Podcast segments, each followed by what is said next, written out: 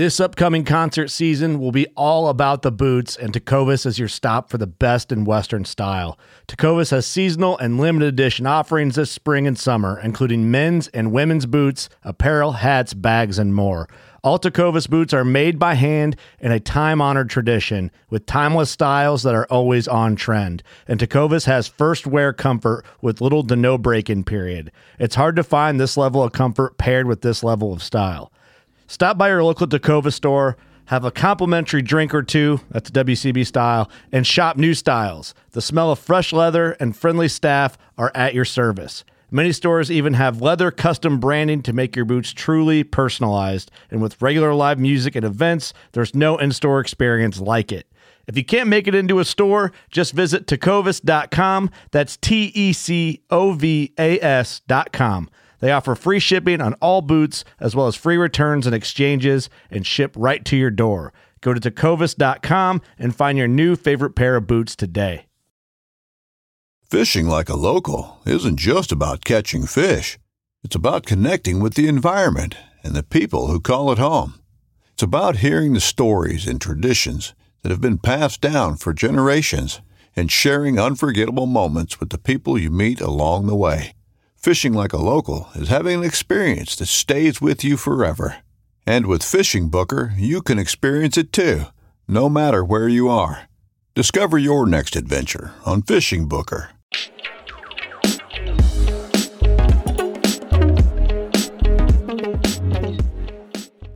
And welcome back to another episode of Tide Chasers Podcast, where every week we connect our listeners with someone in the fishing industry, whether it be a captain, charter, plug builder, bait and tackle shop, uh, rod builder, lure makers, or even one of our local sharpies.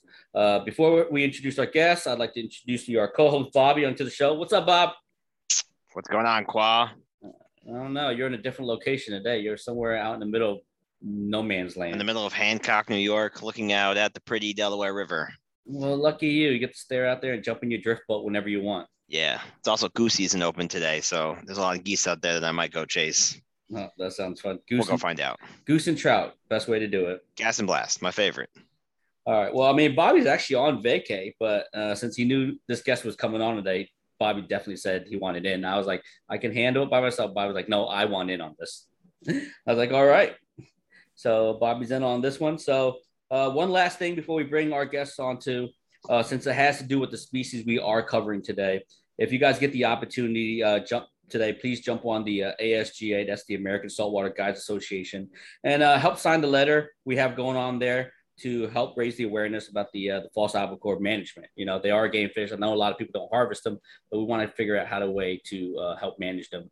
You know, because captains uh, up and down the shore they use the species um, as you know they make money off being guides, charters. Bait and tackles make plenty of money when these when these uh, little tunnies run in. So help us out, fill it fill it out, sign it up, and then um, see where it runs from there. With that being said, uh, our guest today, he's a Jersey native has been chasing these fat Alberts for a very long time, whether it be on foot, kayak, and just recently on boat. Uh, let me introduce you guys to our guest today, Matt Farrell. How you doing, Matt? I'm good. How are you? Good, man. Good, man. Fishing season is just about to kick around the corner. You know, the month of September is when we start hunting these little fat footballs. Yeah. Uh, I mean, fishing season never ends, but no. season for them, yeah. Yeah, cool. All right. So uh, me and Bobby's not that much experience with this. We tried many multiple times and failed plenty of times compared to our successes. But uh, we'll, we'll get into that and see how how it's done the right way. Uh, so let's start a little bit about your background. You know, your fishing career, early memories, influences. You know, like what made you the angler you are today. Um, so I fished my whole life uh, with my father, mostly like my family. We had a boat growing up, um, so I always fished on a boat. Um, I think I was probably maybe in like fifth grade, like the first time I fished the surf. Um, you know, caught a couple real small bass or whatever, but that that is probably my most memorable trip as a child. I mean, I remember it like it was yesterday. Uh, I wrote an article about it for uh, Surfcasters Journal, and uh, I've made some posts about that. You know, I think that's what really got me really hooked and like really, you know, changed my life. Gotcha. And is that the reason like we always see you posting videos and like photos of like your kids, your your nieces, your nephews, stuff like that. Some of your photos are like incredible, showing like the the, the smiles on these kids' faces, the action they're getting into. Especially your son, you know, you've you've gotten him into some really good fishing. yeah, he uh he's addicted. Like there's no other way to put it. Like he's he studies it he watches videos he's constantly asking questions like to the point where sometimes it almost gets like a little annoying. Uh, but i mean I, I wouldn't i wouldn't change that you know? Uh, that's not a bad thing. That's like literally a mini you in his age. If you figure right. if, if you keep embedding this into him and the knowledge that he keeps requesting just imagine the type of fisherman he'd be when he's up to like your age Oh, he'll far surpass me. I mean, I surpassed my father, and I expect him to surpass me. um, you know, my father was he was by the book. He, you know, if it was legal though, we kept it. There was no such thing as catch and release. Mm-hmm. Um, he was like a weekend fisherman, or you know, so I kind of kicked it up a little bit from there. Gotcha. Yeah, definitely. Yeah, I've seen I've quite a few videos of your son, and he's got the form. He's got he's got it going on. It's it's gonna happen. He's gonna be that teenager that's just gonna might forget girls and just be slaughtering fish every week. He's yeah, gonna be, which, which is be, which is fine. yeah, he's gonna be he's gonna be a boat partner, guaranteed. Yeah, yeah. My my daughter likes it too, but she likes to catch. She yeah. either wants to drive fast on the boat or she wants to be catching. She doesn't like the, the in between or fishing part. Yeah. Yeah. Gotcha. So you recently became a boat owner. Uh, dude, beautiful contender though. That that dude, thank you. It's one of my dream boats too. I'm just like every time I see it out there, I'm just like, geez, that boat. Uh, but you were you always a boat? Well, you did say you were always a boat guy in your family, but you know, you did you did you ever were like pretty much hardcore surf caster too? Yeah, so um I've always fished any way I could. I'm not one to say like boat fish don't count or you know, boat, kayak, surf, uh, free diving. However, it's just any way I can get to the fish. Mm-hmm. Um, I had a boat growing up until I was maybe like 17, 18, till we, you know, the boat got put aside and never put back into the water. Um, so it wasn't until last year I was in a position to buy my own boat. Um, all my friends had boats and I was always fine going on trips with them.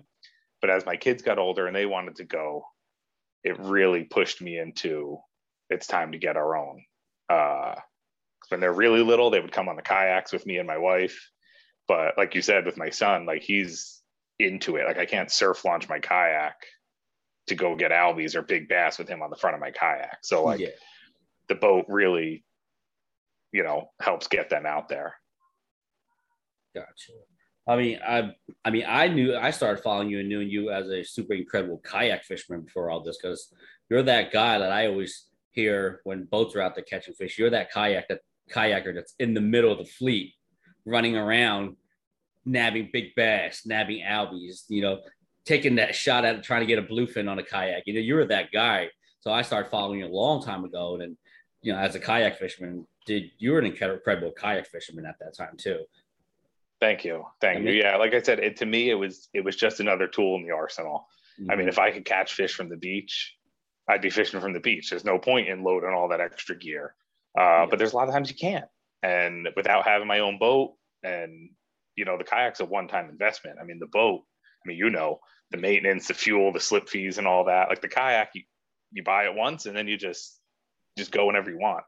Um, so like I said, it, it, was just just another tool in the arsenal, and I, I, still have them. I don't I don't use them as much, but uh, I do still have them, and I'm and I'm not getting rid of them. Yeah, a lot of gonna, people have approached me to sell them, but I'm, I'm not getting rid of them. Yeah, I was going to ask. I like, do you still drop the yak in once in a while just to get? So I, I did, I did this spring. Um, I wanted to keep my boat up north for the bass, but I just I couldn't afford like a second slip fee. Um, so I, I kayaked up north uh, a little bit this spring, and I, I haven't touched them since. I mean, next spring, you, go go ahead. Bob. Kayak is also a money suck because every time I'm in the kayak and I go in the surf, I'm losing something. Something's going overboard, whether it be a rod or or or a pair of pliers or something. I've always lost something. I've never. Well, my brother actually flipped his in the surf one time and lost everything, which was a disaster. But it's the reason I don't do it too much because I've always messed up or lost something. Yeah, so I I leash everything. Like a lot of people don't like rod leashes. They say they get in the way. Like I'd rather be a little inconvenienced and lose, you know, a four or five hundred dollar setup or whatever. Um, so my rod le- my rods are attached attached with like paddle leashes. My paddle's leashed, my drive is leashed, my pliers are leashed, my lip grippers are leashed. Everything is leashed. So I can roll my kayak five times and nothing would actually sink. Good advice. Definitely good advice for those guys out there. Yeah, about the spring run at Raritan, you should get your boat up there.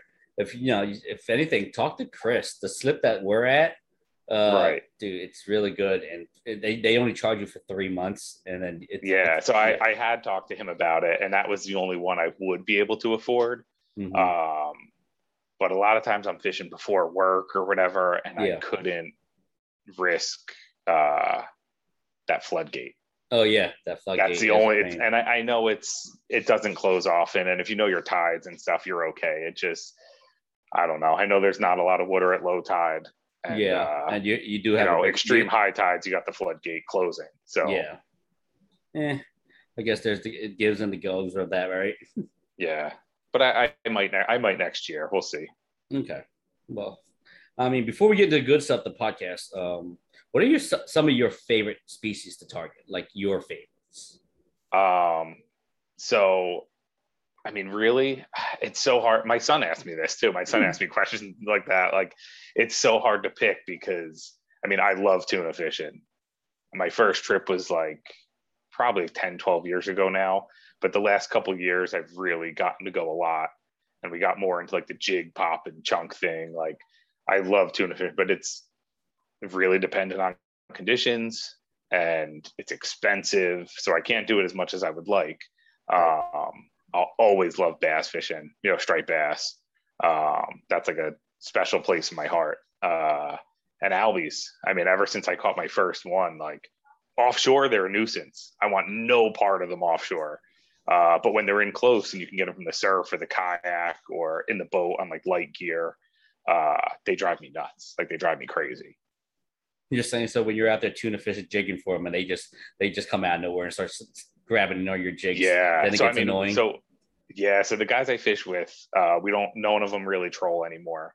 But when they would troll, uh, you get like lit up by albies. It's just frustrating. They're not even fun on that heavy gear. Mhm. Um, same thing when you know you're you're ripping jigs and you feel a hit and you think it's a bluefin or a yellowfin and it's it's an albie.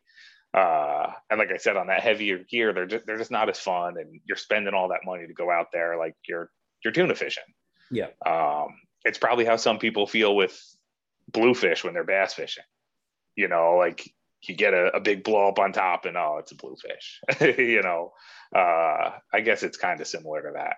Pretty much, Uh, but then when you when you when you're specifically going out to target like 15 pound bluefish, it's a whole different story. Now you're waiting for that Right. big explosion on top water. Right. Like I I love blue fishing, but like if I'm live line lining bunker pods, I don't want bluefish chewing up the bunker. Like I'm cursing them, you know. Mhm. Like, but in the bay in the spring when you're throwing like single hook poppers for those big bluefish, I love Yeah. it. You exactly. Like you don't want you don't want a big bluefish out there when you're throwing your like your thirty dollar freaking plugs out there. You know, you you rather Right. them go smacking you like ten dollar cheapo that they can destroy like for all we care. Yeah, I, I've thrown some really expensive plugs to bluefish intentionally, just because like the uproar on social media. Yeah, um, you know, but uh, certain things I, I won't throw. I won't even chance. yep, exactly. So uh, we'd also noticed uh, you're a big time fly guy, like you know me and Bobby here on the podcast. Um, do you prefer to pick up the fly rod as much as possible, or pretty much nowadays spin is your preferred style? so it's I love fly fishing. I I joined the Atlantic Saltwater Fly Rodders when I was back in middle school, and that's where I learned how to cast and how to tie flies. Um, I graduated in 06, so middle school was you know I don't know 20 years ago, something like that, um, maybe a little more. Uh, so I enjoyed tying. I enjoyed catching on things I tied. Um, but it's I don't have to catch fish on the fly. Like I'm not fly obsessed. Um, I like to, but I, like I said, I just want to catch fish. Like to me, it's another tool in the arsenal. Like certain times the fly fish is better. Um, but uh, it's on the boat a lot, but it doesn't always come out. Yeah. Have you done Have you done the tuna one on yet? Fly yet? No, so I, I bought a 14 weight uh, Sage for a really good price. Um, and then ended up selling it for like almost exactly what I paid for it. I was like, you know what? Like, I'm gonna have to do that on my own boat with someone else that's fly fishing. Like my my buddies that I fish with, like they don't want to wait for me a half hour to land a fish, and every, everyone else on the boat's like waiting for me as I'm like circling the boat with a fly rod. Uh, and I just, you know, honestly, I I want to hook one on the fly. I don't know if I want to fight one on the fly. I mean, I mean, you can always call me and Bobby. We'll sit there and clap and like hold, hold and then hold signs for you. If you hook into a bluefin on a 12 weight, we'll circle, we'll circle around for three hours, waiting for you to land that fish. We'll, yeah, we'll give you back yeah. rubs until you land it. uh, and and honestly, that that 14 weight I bought, uh, it was more like a 12, and I think uh, anything over like 50 pounds would have really gave me a run for my money. So I think if I'm really going to do that, I I really need to invest in uh the right setup. Gotcha. But I mean, how would it feel though, like landing that 50, 50, 60 bluefin on a on a on a fly rod? That's that's like oh, that's like top incredible. tier, top tier. Oh, incredible. Yeah, exactly. Uh, you know, it's just it's dedication. I mean, you gotta you gotta find a lot of you got to really put time into that. You know, you see fish or fish are being caught jigging or whatever. You have to be willing to possibly not catch any to yeah. stick with that. I mean, I'm going tuna fishing. I just, I just want to catch them. yeah. Yeah. I just actually I, an hour ago, I watched that, uh, that one video of you made on, um, on YouTube of the, uh, the double up of the, uh, while you guys were ghost hunting in December. In December. Yeah. Yeah. That was last December. That was, uh, that was an awesome bite. You know, the GoPro is like a wide angle lens. Yeah. So it looks further away than it was. I mean, that my fish ate at the boat. I mean, I was about to take the popper out of the water when it when it smoked it. Dude, I couldn't imagine two guys hooked up on a even even your boat's big, but like two guys hooked up on like like 50s and 60s running around in circles around the boat. I couldn't imagine how you guys managed without getting wrapped up on each other. It's insane. Yeah, I mean, I'm fortunate. Like the guys I fish with are they're good fishermen. You know what mm-hmm. I mean? So it's you don't have to instruct anyone. Like everyone just knows what to do, and yeah. that that definitely helps that definitely helps. I'll tell you a story a little bit later about someone not knowing what they're doing and and the problem with that. well, those are those are our best stories. But uh, all right. All right, let's kick this episode off a notch and get into this whole Albie fever thing we're all obsessed with because we definitely are obsessed with it. Uh, how'd you get into Albie fishing? Where was your first one? Uh, so when I started kayak fishing, uh, there used to be a, a store and like a forum called Kayak Fishing Stuff. Um, and that forum is where I learned like everything about kayak fishing. And I mean, this is probably going back uh, maybe like 15 years. Um, and I had never surf launched before. And guys used to post up like, "Hey, I'm going fishing here, whatever." And guys posted about launching at a beach in North Jersey, target target false albacore. I never even I didn't know anything about the fish. I didn't know what they looked like, so I like looked them up. Um, you know, I was probably maybe like 18, 19 years old. And all these guys were in their 30s, 40s, you know. Um, they invited me along. I looked them up. I'm like, oh, they look like little tuna, you know. And at, this point, I don't think I ever caught tuna before either. Um, so I met up with them one morning. The ocean was flat as a lake. It's one of the easiest surf launches I've ever done. It was like launching into the bay. Um, and I brought a I brought my nine foot surf rod on the kayak, which anyone that kayak fishes knows that's a horrible idea. You know, it's got a long butt, it's real long, but I I knew people talked about these fish like scream in line, and I didn't think any of like my boat setups could handle them. I just I was like in panic mode. I just didn't know what to do, so I brought that. Uh, hear guys on the radio hooking up here and there, and I'm not seeing anything. Then I finally see them blitzing flying out of the water, you know, ripping through the water. And uh, I saw that like four or five times and couldn't hook up before finally I got bit. Uh, about three miles off the beach, all by myself, first surf launch, you know. Um, and I was stoked. It was hard to get in the boat because, like I said, I had a nine foot rod, so yeah. trying to bring that fish close to me. Uh, but I got it. I took, you know, a crappy cell phone picture. It was, like I said, it was almost 15 years ago. Um, and uh, I think I ended up getting. I dropped I dropped another one because I wasn't ready for it to turn around and charge at me, mm-hmm. uh, and I just couldn't keep up with it. Um, and then I remember on my way in, it was probably like half a football field blitz of them Jeez. just flying out of the water everywhere. I mean, I got on the radio to call my buddies, like, you know, right off the beach, hurry up, get here, get here. Like, not realizing that they disappear just as quick as they show up.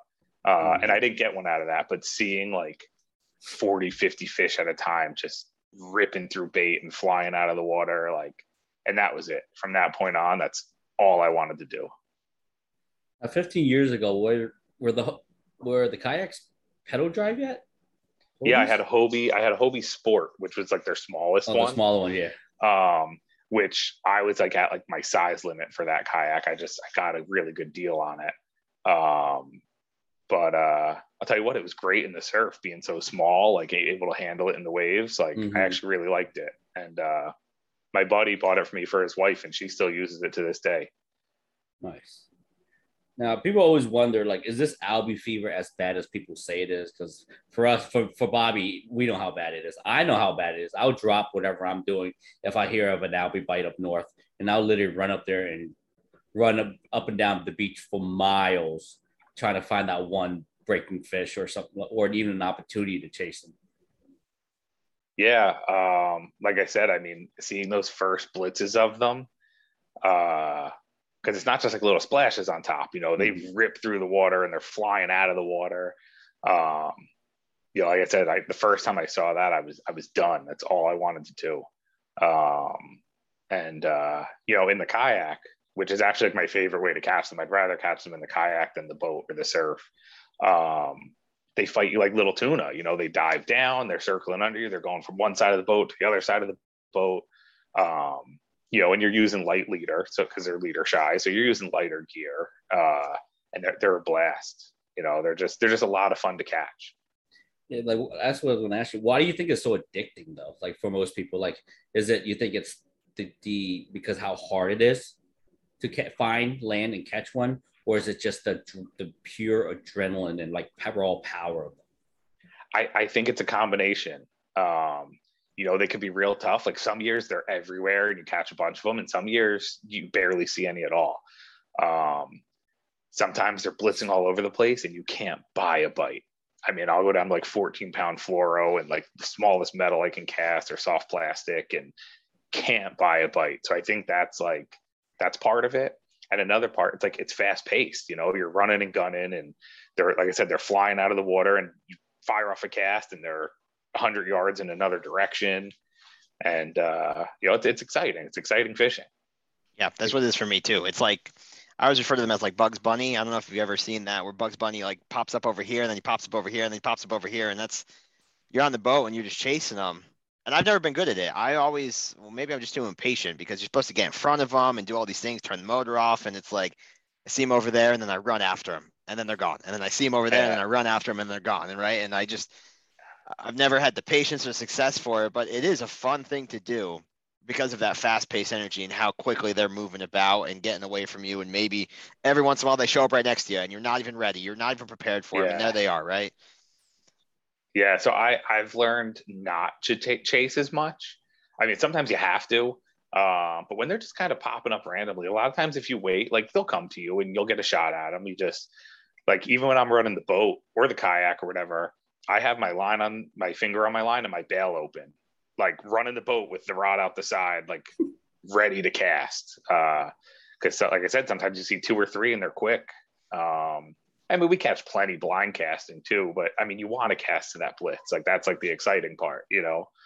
Um, but I've I've ran up and down the beach like waiters bag, running, uh, and I've I've learned not to do that.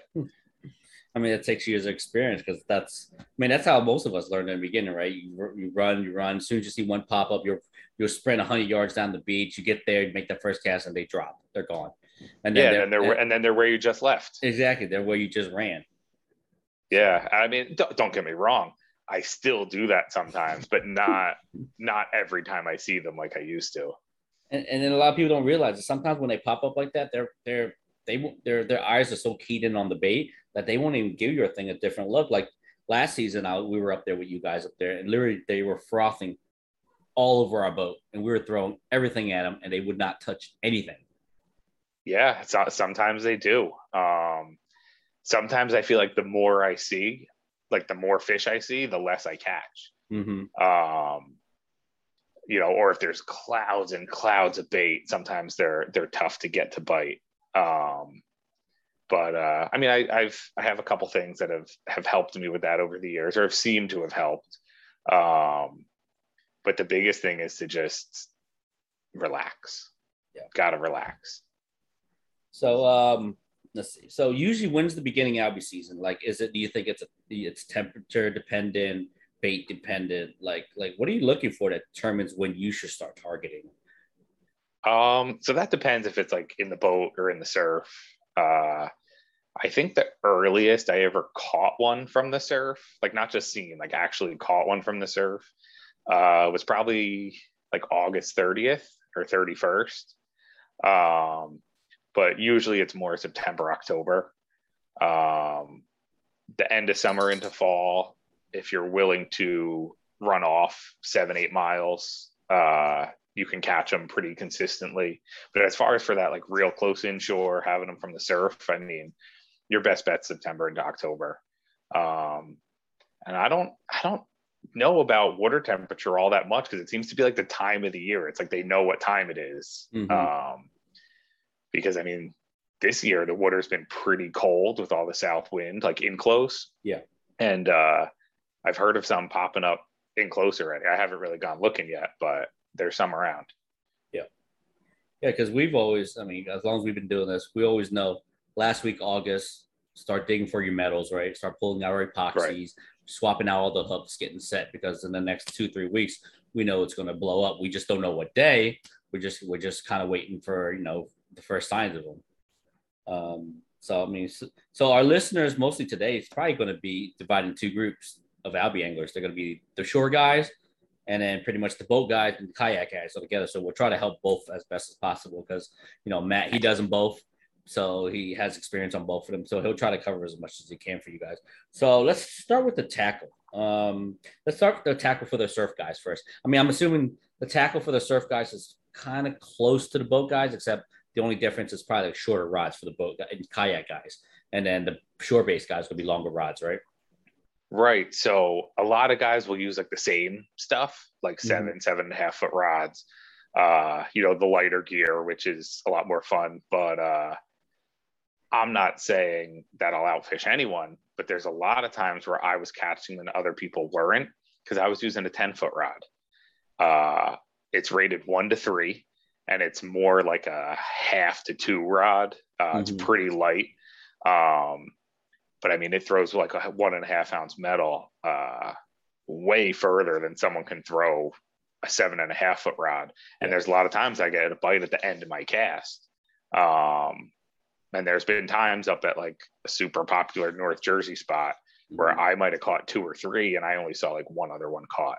And it has to be the distance because I know my fish came at the end of my cast and everyone else is using like seven and a half, seven foot, eight foot rods, uh, which is great when they're close. But if they're not, you know, then you're then you're out of luck. Yeah, you got to be able to reach them because if that that extra 30 yards, you know, 20, 30 yards is going to matter. But like you said, if it's at the end of your cast. Right. And I I really like fishing the beginning of a nor'easter for them, uh, just like you would striped bass or anything. And now you're talking about punching something into the wind. Yeah. Um, so that extra length on the rod really makes a difference. I mean, I wouldn't use, you know, like an 11 foot two to five rod or anything that you're using like for throwing plugs to bass. Yeah. Um, but you know, like I said, that it's that 10 foot, it's one to three, but like I said, I'm going to call it like half to two and a half. That, that rod's awesome for them. Uh, line wise, anything in particular? Smaller diameter, Um, better casting distance, or Obvi- yeah, I mean, lighter braid, you're casting further. Uh, I don't go over 20 pound fluoro uh, for a leader for them, Mhm. and I don't go any lighter than like 14 or 16. Like I, I usually just stick with 20. Okay. So uh, 20 pound braid, um, just for casting distance, really. And then leader wise, it's dependent, right? If they're if they're shot line shot that day, if they're not line shot that day, or you have Right, kind of, so or I- do you, or do you kind of have one that you just kind of stick to? I just kind of stick to 20. Um, Mhm. If if I'm seeing a lot and I'm really not getting a bite, I might go down to 14 or 16. I know guys that go all the way down to like 10 or 8.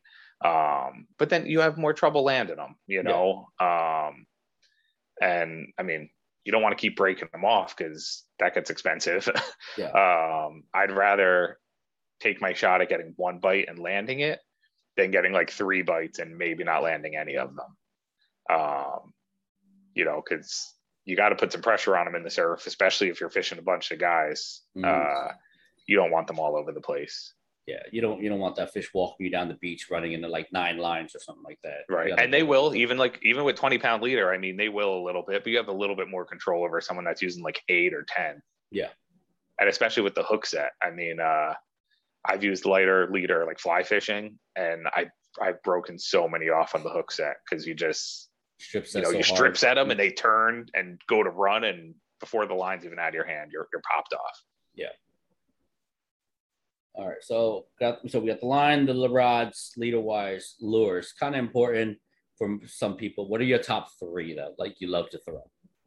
You're, you're gonna laugh. So you know, AOK tackle, uh, mm-hmm. made made in Pennsylvania by Steve Adams. Yeah. The one ounce T hex, the one and a half ounce T hex, and the two ounce T hex.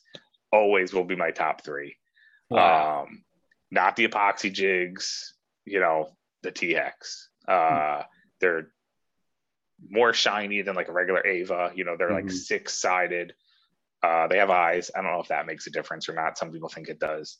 Um, and I put a plain hook on the back. Like they come with a bucktail or a tube. I yeah. swap that out for a plain hook, mostly for casting distance and profile wise. I want the smallest profile possible.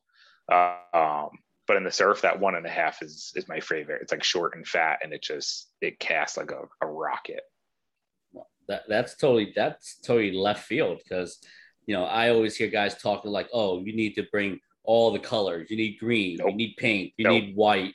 Like all the it, it's all different size, all different profiles. You got to bring them all because you don't know what they're going to eat that day. I mean, everyone's a creature of habit, and I'm sure if they're being really, really finicky, an epoxy jig might get a, a bite before the metal will. Just more realistic looking. But again, they're not they're not casting as far. And in the surf, at least in Jersey, you know, and up in up, up in like New England and stuff, it's a little different. Um, but in Jersey, like sometimes that distance is key. And if if I'm casting even 10 yards further, that might be the difference between a bite or not. So I take it you're not using a teaser either. No, no, nope. no, no hardware at all. Uh, like an Albright knot to like a lengthy piece of leader, hmm. tied direct in the metal. Yeah, no, no extra knots, no teaser. And I, I, know guys that use teasers and catch them on teasers, but the less hardware, the better. And I, yeah. I don't want a double header of them. If they swim in opposite directions, they'll probably break each other off. Well, obviously, that's that, a that that's would... a risk I'd be willing to take, but. Um, it's a little uh, unconventional what you just said because I'm all about the teaser and the epoxy jigs. That's like if I hear Albies, yeah, I'm going for. And I, I mean, I'd say half the guys that fish for them fish that way. Uh, I just like the single lure, and you know, I've I've caught enough that way to where I just I stick with it. And so you, you're throwing it out, you're throwing your hex out all the way you can as far as possible. Are you retrieving it and anything special? Because I've heard guys that say fast is not fast enough. Um, so I'm casting as far as possible if I'm seeing them that far, or if I'm blind casting. But I mean, obviously, if I see them closer, I'm sure throwing it in closer. Yeah, right. Um, or right behind them uh, well, right past them, not behind them, right past them. Um, I let it sink for a little bit, uh, just a few seconds before I start retrieving it. And then I'm pretty much ripping it in. Um, rod tip down so the, the metal's not coming out of the water. I would like it, you know, subsurface. Um, and I'm ripping it. I mean, sometimes I'm using a 150, like a Van Staal 150, and that real slow. So mm-hmm. like my arm hurts afterwards because you gotta, you know, make up for it. But um, like the Daiwa Ballistic is one of my favorites to use for it because it's fast. So I mean, you put a steady pace on that reel and it's it's moving pretty quick. Gotcha. So I was I was going to counter back on that with like so you said no hardware, so no no barrel swivels, uh, no nope. no T no TA clips because it's nope. just you're just trying to avoid them biting anything that's shiny as it's moving by them, right? So, uh, that and and sometimes when they're leader shy, I feel like if they see something that's a little off, you know, it might make a difference. Mhm. Um, then at the same time, though, to play devil's advocate against myself, a lot of guys use deadly dicks for them, and they Yeah. come with a barrel swivel ahead of them and everything, and they get plenty of bites. Yeah. I just feel like anything to eliminate them shying away, the better. Gotcha. Well, that's some super great advice. For and you're not worried about twists and you're you don't get your leader all twisted up sometimes with the cast or when Uh, a little bit. Um, sometimes, you know, before I make another cast, like unless I'm seeing fish, if I'm waiting to make another cast, I'll just let it dangle and it'll twist, a, li- you know, untwist itself a little. But I've never really had a problem with line twists. All right. So what I next I like up? it. Yeah. Very minimalist. advice.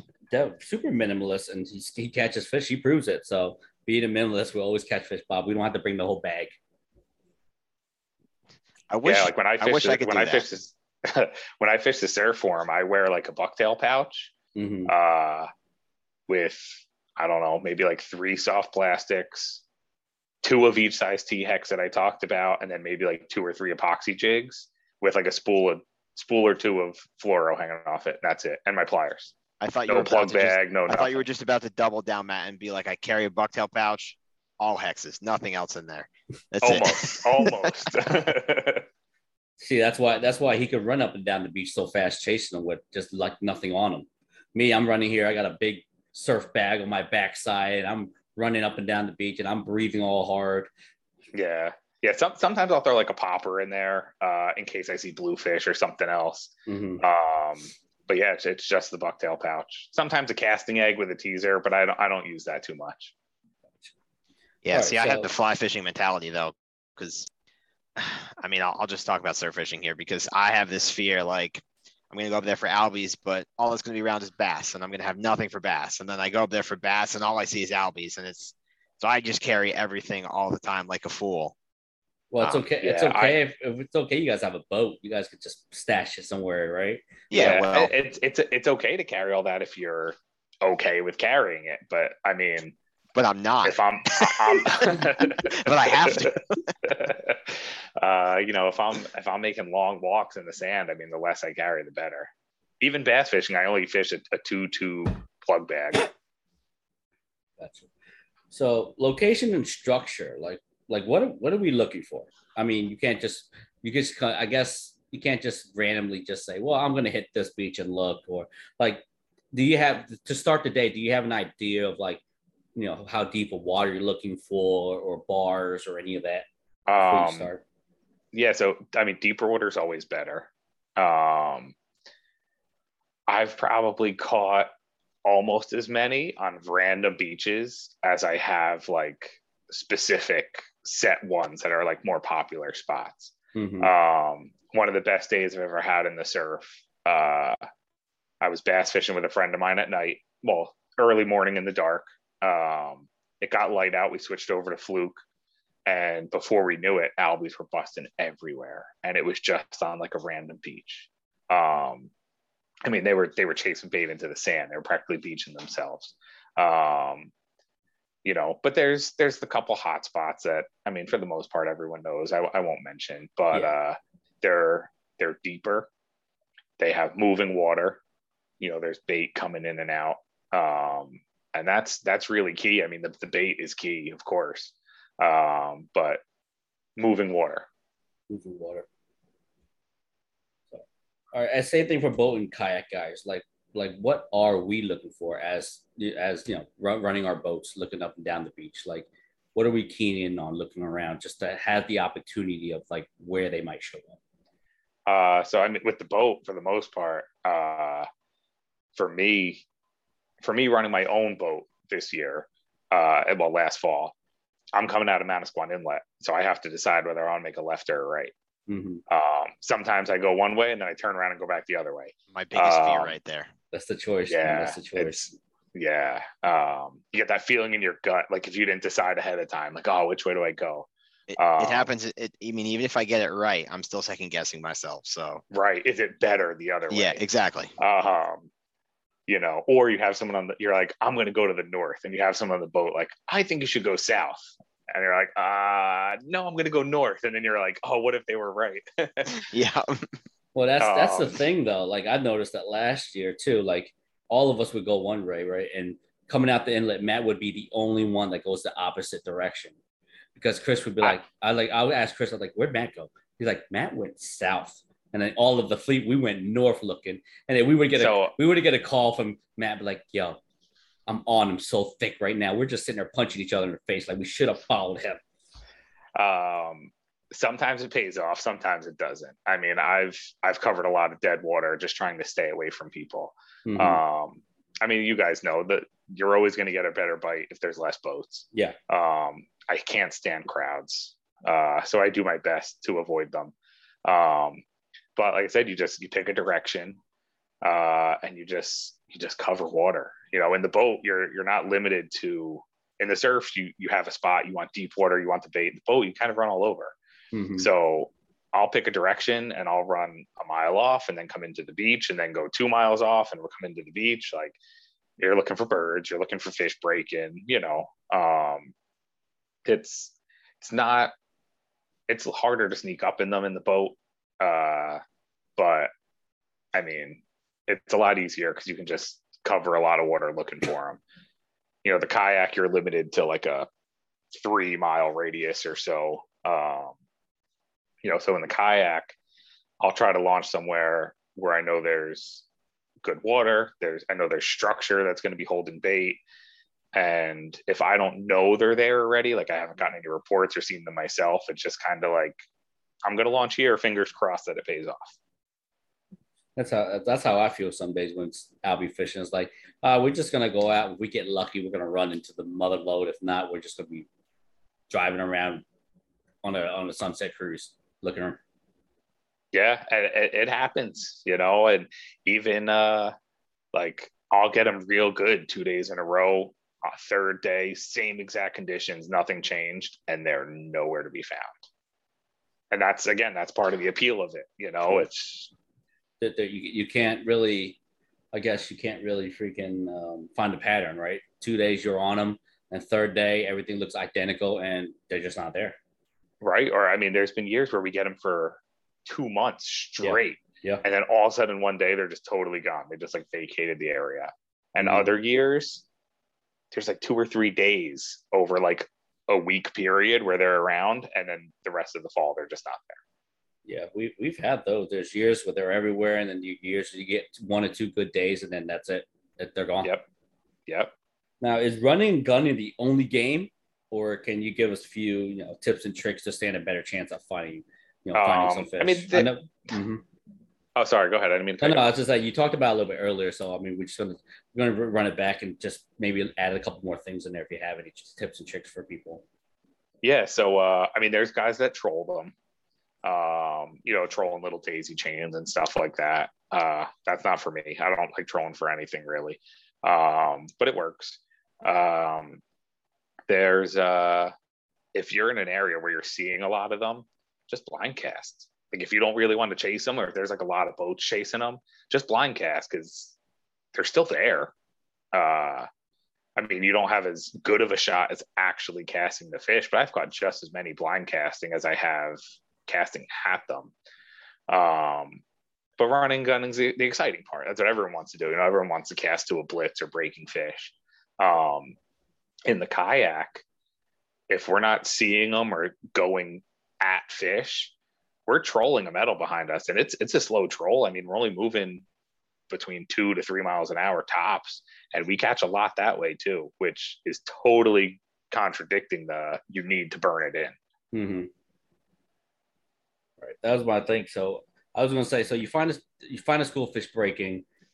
Best scenario you could possibly fish frothing, white water everywhere. Um, so we get that first, we blast that first cast off. Now, do you, do you, I know you covered it a minute ago, but now are we skipping, or we kind of just let you let it sink and kind of a slow re- retrieve? um so i almost always let it sink at least for like two or three seconds which is hard to do when you're casting at breaking fish Mm-hmm. um so if i'm on my boat or kayak or even the beach i'm going to cast over them uh not far but just just over them and let it sink for a little bit. So when I start ripping it, that metal is below the surface because they're pushing all that bait to the surface. Yeah. And I'd like to think that my metal is going to be between the bait and the fish, and that's going to be what you know, the first thing that they're swimming up to. At least that's what I like to tell myself. But it, it I've caught them skipping across the surface. I've had them chase it, skipping across the surface, but I've always gotten more bites with it subsurface. Gotcha. Not deep, just below the surface. Just below the surface. Matt, I want to go back to the motor for a second because you just contradicted yourself with going ripping it in and too fast, but you also said that you can catch them on the troll pretty consistently with the engine going. And we had Jeff Cohen on a couple weeks ago who's fly fishing for them. So he's all about sneaking up to them and getting as close as possible. And our other good friend Joe Diorio basically says motor can't be on. If the motor's on, you're not getting close enough. Um, how do you how do you feel about the engine? I mean, do you when you run and gun at least do you do you speed up to them and then shut it off to try to coast in as close as you can, or is it a or is the engine always on and you don't even care? It's just they're Um, hit, hitting, they're hitting. And so I try to, I, I typically shut it off. I usually don't really let the engine run anyway. Um, but if I see them breaking, if we're using spinning gear, I mean, you could fire off a cast pretty good. You don't have to get that close. You're not going to spook them. Now with the fly rod, uh, the way we've been successful in the boat uh, is just kind of shutting the engine off and waiting for them to come to you, or just blind casting.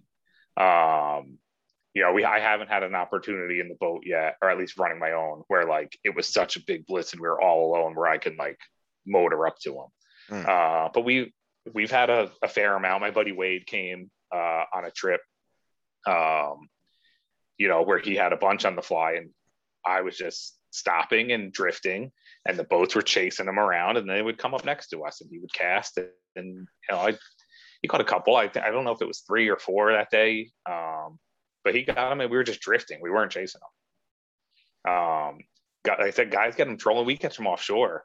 I mean, you're trolling 150, 200 pound leader and these big giant, you know, spreader bars and stuff, and they're not they're not shy of that. But when they come in shore and they're eating that tiny little rainfish, they're like they're like a totally different fish. I feel like there's no rules, but then there's lots of rules. Yeah. Yeah. Well, it's it's just like anything. As soon as you think you have it figured out, you're, That's you're right. dead wrong. Yep. That's exactly what fishing's all about. You think you haven't figured it out, and uh, nope, they change it on us. Yep. I can't tell you how many days I've brought people out like everything is perfect today. We're gonna smoke them. And it's like the Dead Sea. Or I go out like with no ambition whatsoever and have like one of the best days I've ever had. So it's you know, no no one told the fish the rules. They're gonna do whatever they want. Exactly. So once you get connected with that very first one, like what are you expecting, and how do you keep from losing it? Because there's a lot of mistakes a lot of novices they do once they hook their very first one because their adrenaline is rushing. They're like they're freaking out because they got their first albie on the line. Right. So I a mistake I made a lot in the beginning. You know, you first hook them, and they're dumping line on you. They're screaming line, and you're like just looking at it, like, oh, there it goes, there it goes. But just as quick as they do that, they turn around and come Mhm. right back at you, and you got to reel quick to keep up with them and keep that bend in the rod, or they're just going to shake the hook. Um, that's typically when people lose them. I know that's when I lose them. Um, so you just you got to be ready for them to to come right back at you. Um and they you know they switch direction a lot. Like you know you just got to be ready to walk around the boat if needed or bring it around the bow of your kayak or whatever. Um i'll tell you i lose a lot less in the surf when i hook them in the surf. They don't typically charge the beach. Uh and you don't have to worry about them walking you around the boat or anything like that um so that's that's where people make a mistake you know when they they get all excited with that run you know dumping line and then all of a Mhm. sudden they're charging Slack. it, you know, Everything goes, at you. everything goes slack, and they don't know what they're doing. They're lost. right. And the fish is still there for the time being, but you Yeah. gotta you gotta catch back up to them. Sometimes albie reminds me of bonefish. You know, like I've never done that. Yeah, Mhm. like like I, I've I've hooked into a bonefish on a fly. It just feels exactly like it. As soon as that you hook them, they'll dump 100 yards, 100 yards, 150, get you down to your backing, and all of a sudden they'll turn direction and start charging you. And then especially on a fly reel, it's like it's in, it's in, it's not possible to get all your line back just as fast because it's a fly reel. So you're sitting Right. there cranking, and all of a sudden they stop, and then they go left, they dart left, and they dart right. I'm just like, it's that's what it feels like to me when albie fish feels just like bonefish. Yeah, they're just they're just real erratic. Um, and I'll, I'll tell you what, I love, I love the the take and the hook set on the fly rod, but I don't like fighting them on the fly rod. Like you said, like that one to one retrieve when they're Mhm. charging at you. Like, I mean, it, it's cool and all, but like me personally, I'll get like the, the days where I've been into them on the fly, I get like one or two, and I'm like, ah, I'm going back to spin gear. Uh, you know, it's cool to do it. And like I said, I love that that take when you're stripping and that strip yeah. set. Yep. But then at that point, I'm like, all right. Now it's gonna take forever. Now it's gonna take forever to get this fish. I don't know, Matt. You're breaking my heart right now. There's nothing better than being ripped into your into your backing and then having to play Right, catch but- up. I mean, that's that's but- the best part of getting it. getting it all back when they're charging at you and then they do it again. Like like I said, it's it's the first one or two is cool. And then uh, I- me personally, I mean, I know Listen. guys that won't target them on spin gear. Like I said my buddy Wade that came, Mhm. he would not touch a spinning rod. He only wanted to do it with the fly rod. Yep. Uh, my buddy Peter out in Montauk, uh, he's a guide out in Montauk. I mean, he'll use spinning gear once in a while, but for the most part, he's fly only. You know, like I said, it's cool to get a couple that way, and then me, me, me anyway. I mean, I, I get a couple, and then all right, back to spinning gear. I could see it. I could see it. If I could land one or two on a fly, I'd be like, okay. The- If it takes me more than like half hour to land him, I'm like, no, I could have landed like six more fish on spin. Yeah, So- and if you're on a boat with other people that don't fly fish, Yeah, it's a you know, little you could be too. watching fish break a hundred yards away, and you're like, nope, sorry guys, you got to wait. you know, um, so Those are those are not real friends. You need to lose those friends. I have way more friends that fish conventional gear than fly gear. I'm but- sure. All right, so we already landed this fish. We already taken our, our our trophy photo shots. What's the best technique for releasing them? Everyone has their own, but I mean, a lot of us do it. Uh, I, mostly, I mean, what you see people do online: hand under the belly, hand on the tail, and just like kind of sh- shoot them into the water head first. Dump them. Yeah, give them uh, that. Give them that burst. yeah, it's, it's the same thing with any like tuna. We do the same. Albies, uh, it's all kind of the same. And I, I don't think I've ever done that and didn't have one take off. Um, I I felt like I had one that was like whooped one time and tried like reviving it and then like kind of just shoving it along in the water. And I watched it like sink to the bottom. And I was like, yeah, I'm never doing that again. Mm. Like dunked head first and off they go. Yep. So What's what's your take on eating them? yeah? So I, I tried one raw one time, Oh, And it- uh, and it- and right it was on fine? the water. No. Oh, really? Oh Uh, no. So my my buddy Jan that I kayak fish with, uh, he's one that I mean taught me a lot about albies. He shoved me off on my first ever surf launch. He's always eaten some here and there. Uh, he had one that was you know hooked deep. It was gushing blood, and he's like, "I'm going to eat a little bit of it before I just throw it back to die. Do you want to try it?" I was like, "Yeah, I'll, I'll try anything twice." Uh, I'll try that once. Never No again. way. I I couldn't even swallow it. Um, and I, I mean, this was like right off the fish. It wasn't cold. It wasn't, you know, wasn't prepared anyway. Um, but I, couldn't even swallow it. Unreal. I think they're fine. swallow. I don't think they're really, Bob? You Yeah, I you do. tried Yeah, them? I You've been okay with them? Raw I mean, or I- cooked? They're like, Oh, prepared. raw. I've eaten them mostly in Florida, actually. I don't know if it makes a difference, but there's a lot of them in Florida, um, and they're fine. I mean, we catch them off the beach, we'll take them back, and some we'll use for shark bait, and some will just sashimi them. No, no big deal. They're fine. Yeah, I don't know. Oh. Like I said, I, I couldn't even, like I said, it was, it was right off the fish, rinsed in the ocean salt water. And, you know, maybe Yeah. that was it. Uh, you know, maybe if it was sliced real thin and dipped in soy sauce, maybe I'd feel different. Uh, but I, I don't care enough to try it again. So what's Fair been your I've never tried cooking one. so what's been your biggest albie to date landed that you've ever? Um, we catch some pretty big ones offshore. Like I Mhm. said, I don't like to count them. They're like kind of like a nuisance. Um, but we've had, you know, upper teen size albies offshore that like you think are small bluefin when they first hit. Um, but inshore, uh, I don't weigh any of them, but I've had some that were like around 10 pounds, close to 10 pounds, which are pretty big. Um, you know, most of them, I'm sure plenty of people will tell you, oh, they had 10, 15 pound albies, but most of them are under 10 pounds. Uh, but I've had some that were, you know, really shaped like a blown up football, like real fat and, you know, but most of them are on the smaller side, six, seven pounds. Gotcha. This is still good, good sized fish though. But uh, Oh, yeah. So now we're getting close to our end, and our guests, you know, they always love a great story. And you said you were going to save us a great story for near the end, whether it be a great story or just it, which is Bobby's favorite. If it's a really bad ending story, he like we we love them both. So Yeah. So the well, I kind of mentioned it before, but we had talked about it the other day when I told you what I hooked, and I didn't Yeah. get into the story. Um, I mean, I could sit here and tell stories for hours, but this just happened last week. Uh, so I took my sister and her daughter, my niece, out. Her daughter is four, and I had my son and daughter who are seven and five. And now I've learned the last couple years to always have a popping rod on the boat. I don't care if you're running up the beach and staying 100 yards off the beach. Like you always have a popping rod on the boat because you just randomly see bluefin almost all year. Um, and I never have a chance to use it. I never see them when I'm prepared for them. Um, so I had one. We're running up the beach. We're on like a whale watching trip, pretty much looking for whales or dolphins. Like my sister's never seen anything like that before. But I had fluke rods, I had sea bass rods, like kind of prepared for anything.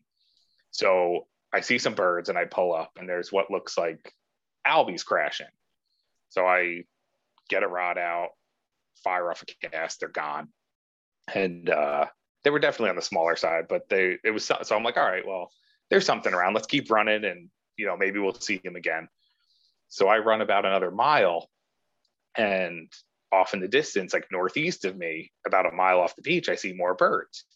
So I pull up and I don't really see anything, but the birds are interested in something. So I fire off a metal. And as I'm ripping the metal through, something big pushes water. And I was like, oh, yo, maybe it was a dolphin. Maybe it was a dolphin.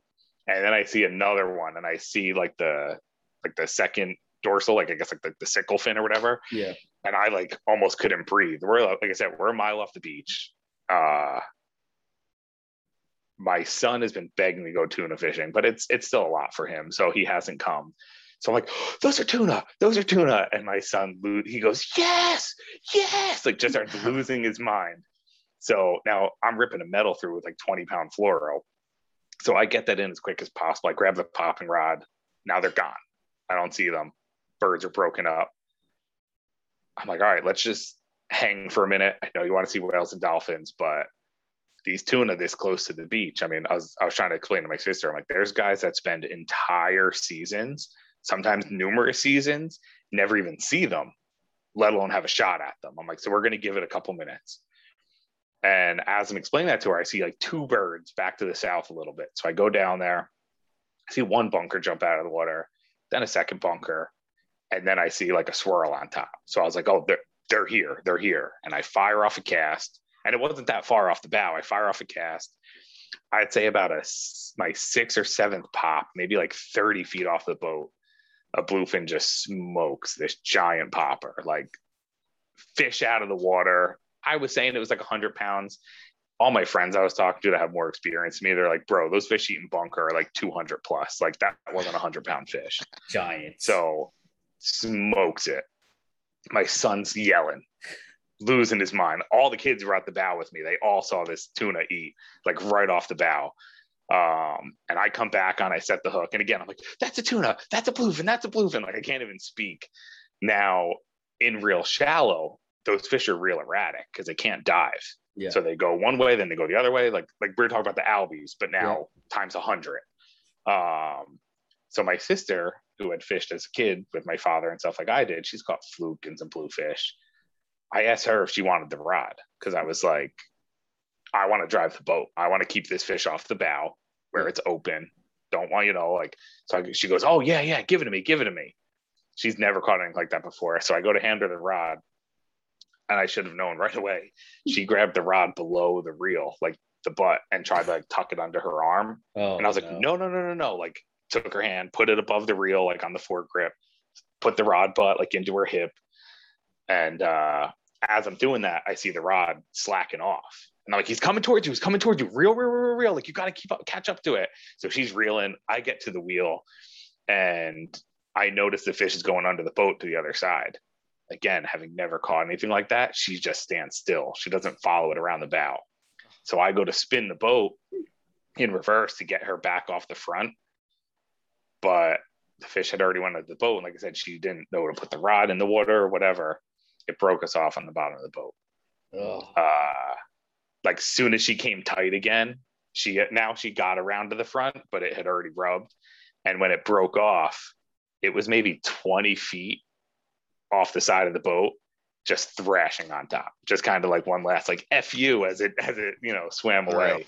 And I just remember like almost literally dropping to my knees, just going like, no, no, no, like over and over again. And my sister's like, well, just, you know, like, let's see if we can get another one. I'm like, no, you don't understand. Like, you don't understand what just happened. Like, and uh, so I like explained it to her and I, I had more stuff. So I re-rigged, of course, we never saw him again.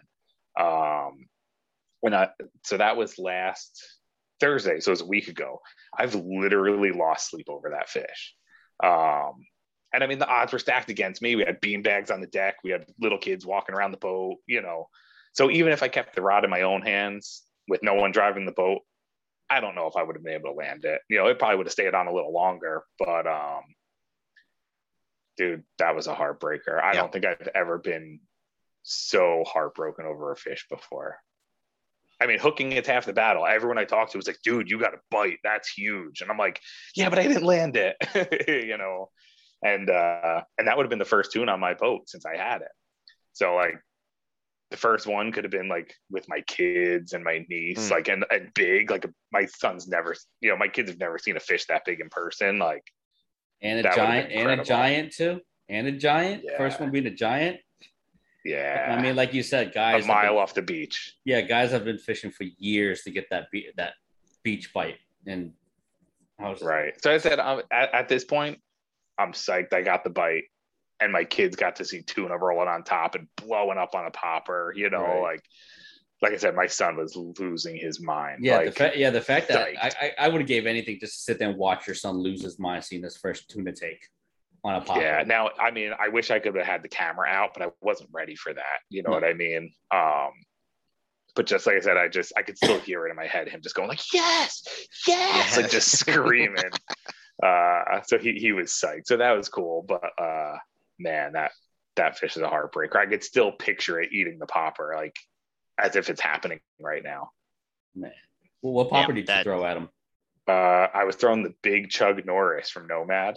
hmm uh you know it moves a lot of water. It's it's it's big. It's like a 10 inch popper or something. It's got the huge cup on the front so it throws a lot of water. And like i said when that fish ate i mean it it was 30 feet off the bow you know and this whether i say 100 or my friends say 200 or 300 whatever it was practically going airborne on it next to the boat and just like pure white water you know when i hooked it Yeah, for those Uh, for those that've never seen a bluefin air out, uh, it sounds like an airplane. Like it scares the crap out of you being right next to your and boat. it's just it's so much white water you know like and when they hit close like that like my heart's racing thinking about it well, that was a super good story. Super Uh, good. One of the best. One of the best in our cast. Yeah. One of the best, and you're definitely not going to forget that ever. Yeah still- my, he- my he- sister is still apologizing to me she's like i'm so sorry i'm like listen it is what it is like my friend who fishes he's experienced and he has experienced crew he's hooked six of those over like the last like two years and hasn't landed a single one so you know and that's with experienced crew someone experienced at the wheel so like I said the odds were against me and she felt really bad but i was like you know what it's not your fault kind of is but it, it is what it is like i probably would have ended up losing it at some point any you know also Yeah. um but man i can't stop thinking about it. Well, Matt, I'm gonna let Qua close up here. It's been great talking with you. I actually have to run to another meeting, but uh, that story is probably going to disturb me for my entire next meeting, actually. So not a lot going to be done. Uh, but it's great meeting you. Great for the advice. Thanks for all of that. Um, yeah no problem it was, We will meet had up at the blast. shore sometime. yeah yeah i'll be around All right, guys. Tight lines. All right, Bob. See you later. see ya All right. Well, since Bob's leaving and I'm handling the show by myself for the end of this, so um, the, what are your top three bucket list that you haven't already uh, knocked out? Uh, so I couldn't necessarily pick them in order, but Mhm. I definitely have like three. Uh, one is a giant halibut in Alaska. I love fluke fishing, and that is like the epitome of like, you know, giant epitome of, fluke. epitome of doormat. Right. Uh, you know, I'm not talking like 50 pounders. I want like a 200 pound, you know. The one, the ones you Um, got to jump in the water to take a photo with them. Right, right. Uh, that's always been since I was a kid. Um, more recently, probably within like the last 10 years, I discovered golden dorado, like Mm. South America. Oh yeah. Those are near the top. Uh, and not that I have to fly fish for anything, but I want one of those on the fly. Uh, I don't know if you've seen videos of them. They jump a lot. They're super aggressive, Yeah, like, I've and they're cool looking fish. Um, and I want a GT from the rocks, a giant trevally from the rocks. I don't Like- want to do like- it on boat. I want Like to be, like in those videos from like Brooke season them from in- from right, Australia. like the morning tide guys. Absolutely, off they're the, the, ones off that the like, off the cliffs I and want to shit. do that. Like, hey, hold on, hold on, Matt. Let me hold on to your belt before you get dragged into the water by this GT. right. They do in Hawaii. They do in Australia. Like that's that is up there also. Th- those three, absolutely top three.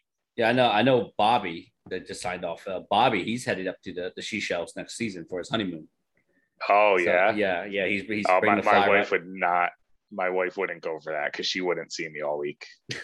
That wouldn't be a honeymoon. It would just be her No. by herself, just hanging by the pool. Yeah, pretty much. That's that. That would be like a bucket list trip too. All the stuff that's out there. There's Yeah. so much to fish for. Yeah, those monster triggers they have, those like Right. those crazy fishes, they all sorts of stuff back there. Um, also that would that would kind of ask, kind of run us into our next question too. Like, if you could go anywhere in the, in the world of fish, where would it be, and what species would it be? Um, I mean, I guess you know one of those three I just named. Yeah. Um, honestly, as much as I would like to do the other two, probably more, it would probably be Alaska for the halibut. hmm Um, you know, the other two are more tropical places, whatever. But me and my wife have always like when we can afford like a real good like vacation, not like a four day trip to Florida or whatever, like we're going to Alaska. Like that is it. Um, so that's probably what I would have to do for for more than just the fish, but uh Yeah, that's you know, that's somewhere we we really want to go. it's on the list. Yeah, definitely. And it's What- it's a little bit more reasonable than going like South America or Australia or something like that. Yeah, yeah. So I that mean, helps.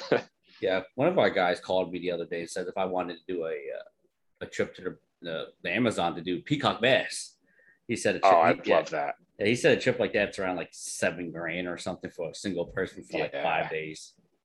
Yeah, I, I've seen so I've seen people post like they do like group trips Yeah, where it's a little bit cheaper. Um, and they target like those huge catfish, like red tail catfish Yeah. and stuff, peacock bass, like arapaima, like all the stuff that's down there. Yeah, uh, the and cool it's stuff. a little cheaper than that.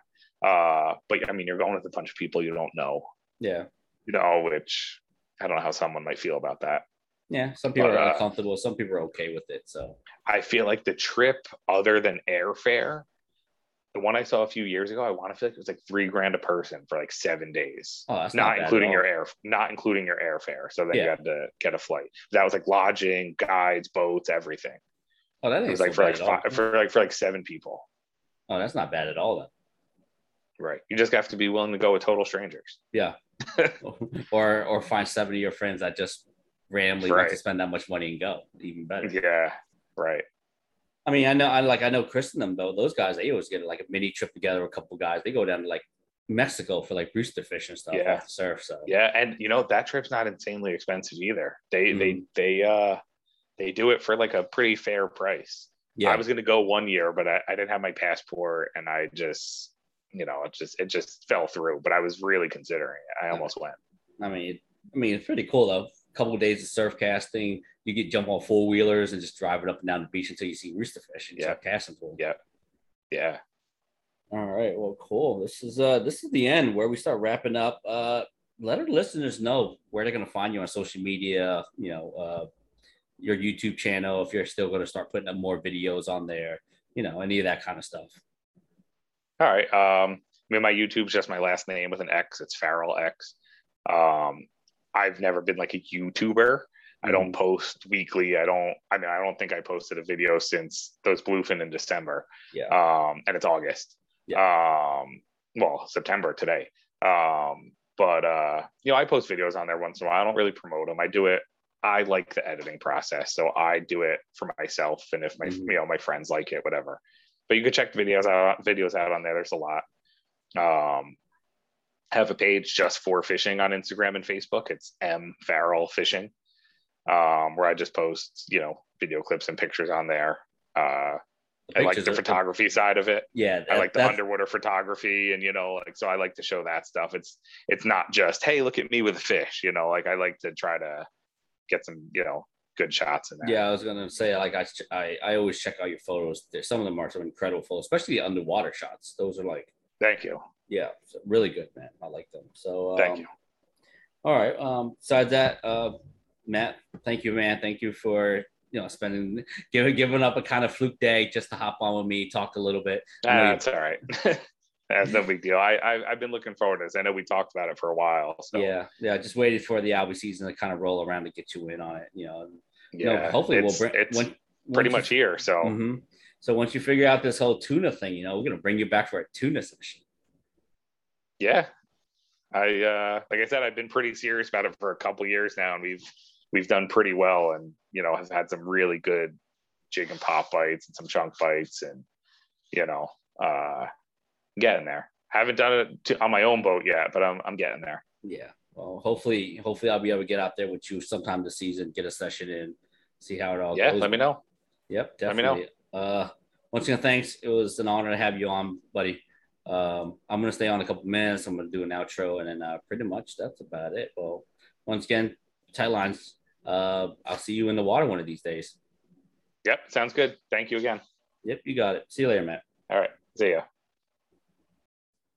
All right, there you go, ladies and gentlemen. Another Sharpie from our home waters of New Jersey. Like I said, I've been following Matt for a very long time on his social media, especially his Instagram. He puts out some incredible photos. Know, on the photo side of things, underwater shots. It's some of his stuff are pretty much amazing.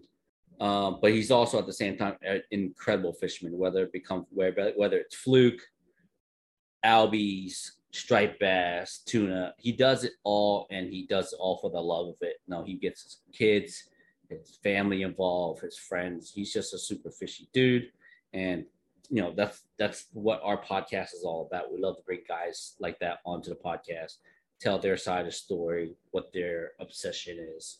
Um, but besides that, this is going to be wrapping it up for the uh, the Albies here up in New Jersey.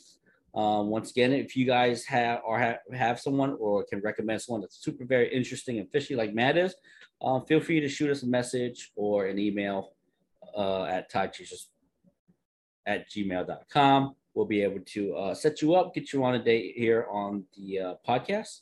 Uh, if you haven't already done so, make sure you follow us, like, subscribe to us on our social media on Facebook and also on Instagram. And also give us uh, a great review on the Apple Podcast. You know, reviews get us very far in this industry. And that's pretty much about it. Um, besides that, once again, ladies and gentlemen, get out there this weekend, catch fish, and keep those lines tight. And we'll see you on the next episode.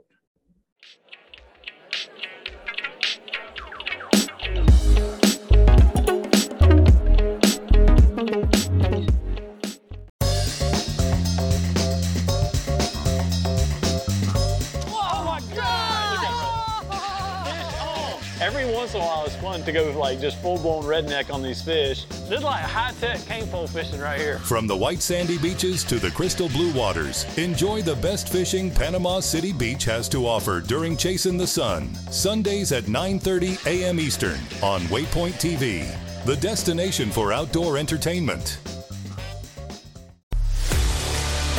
A life that has the stories to back it, a life to be proud of. It's a Winchester life. Yeah, baby. Six eight Western. Oh, a mule deer, baby, right there. Tune in every Tuesday at 7 p.m. Eastern on Waypoint TV.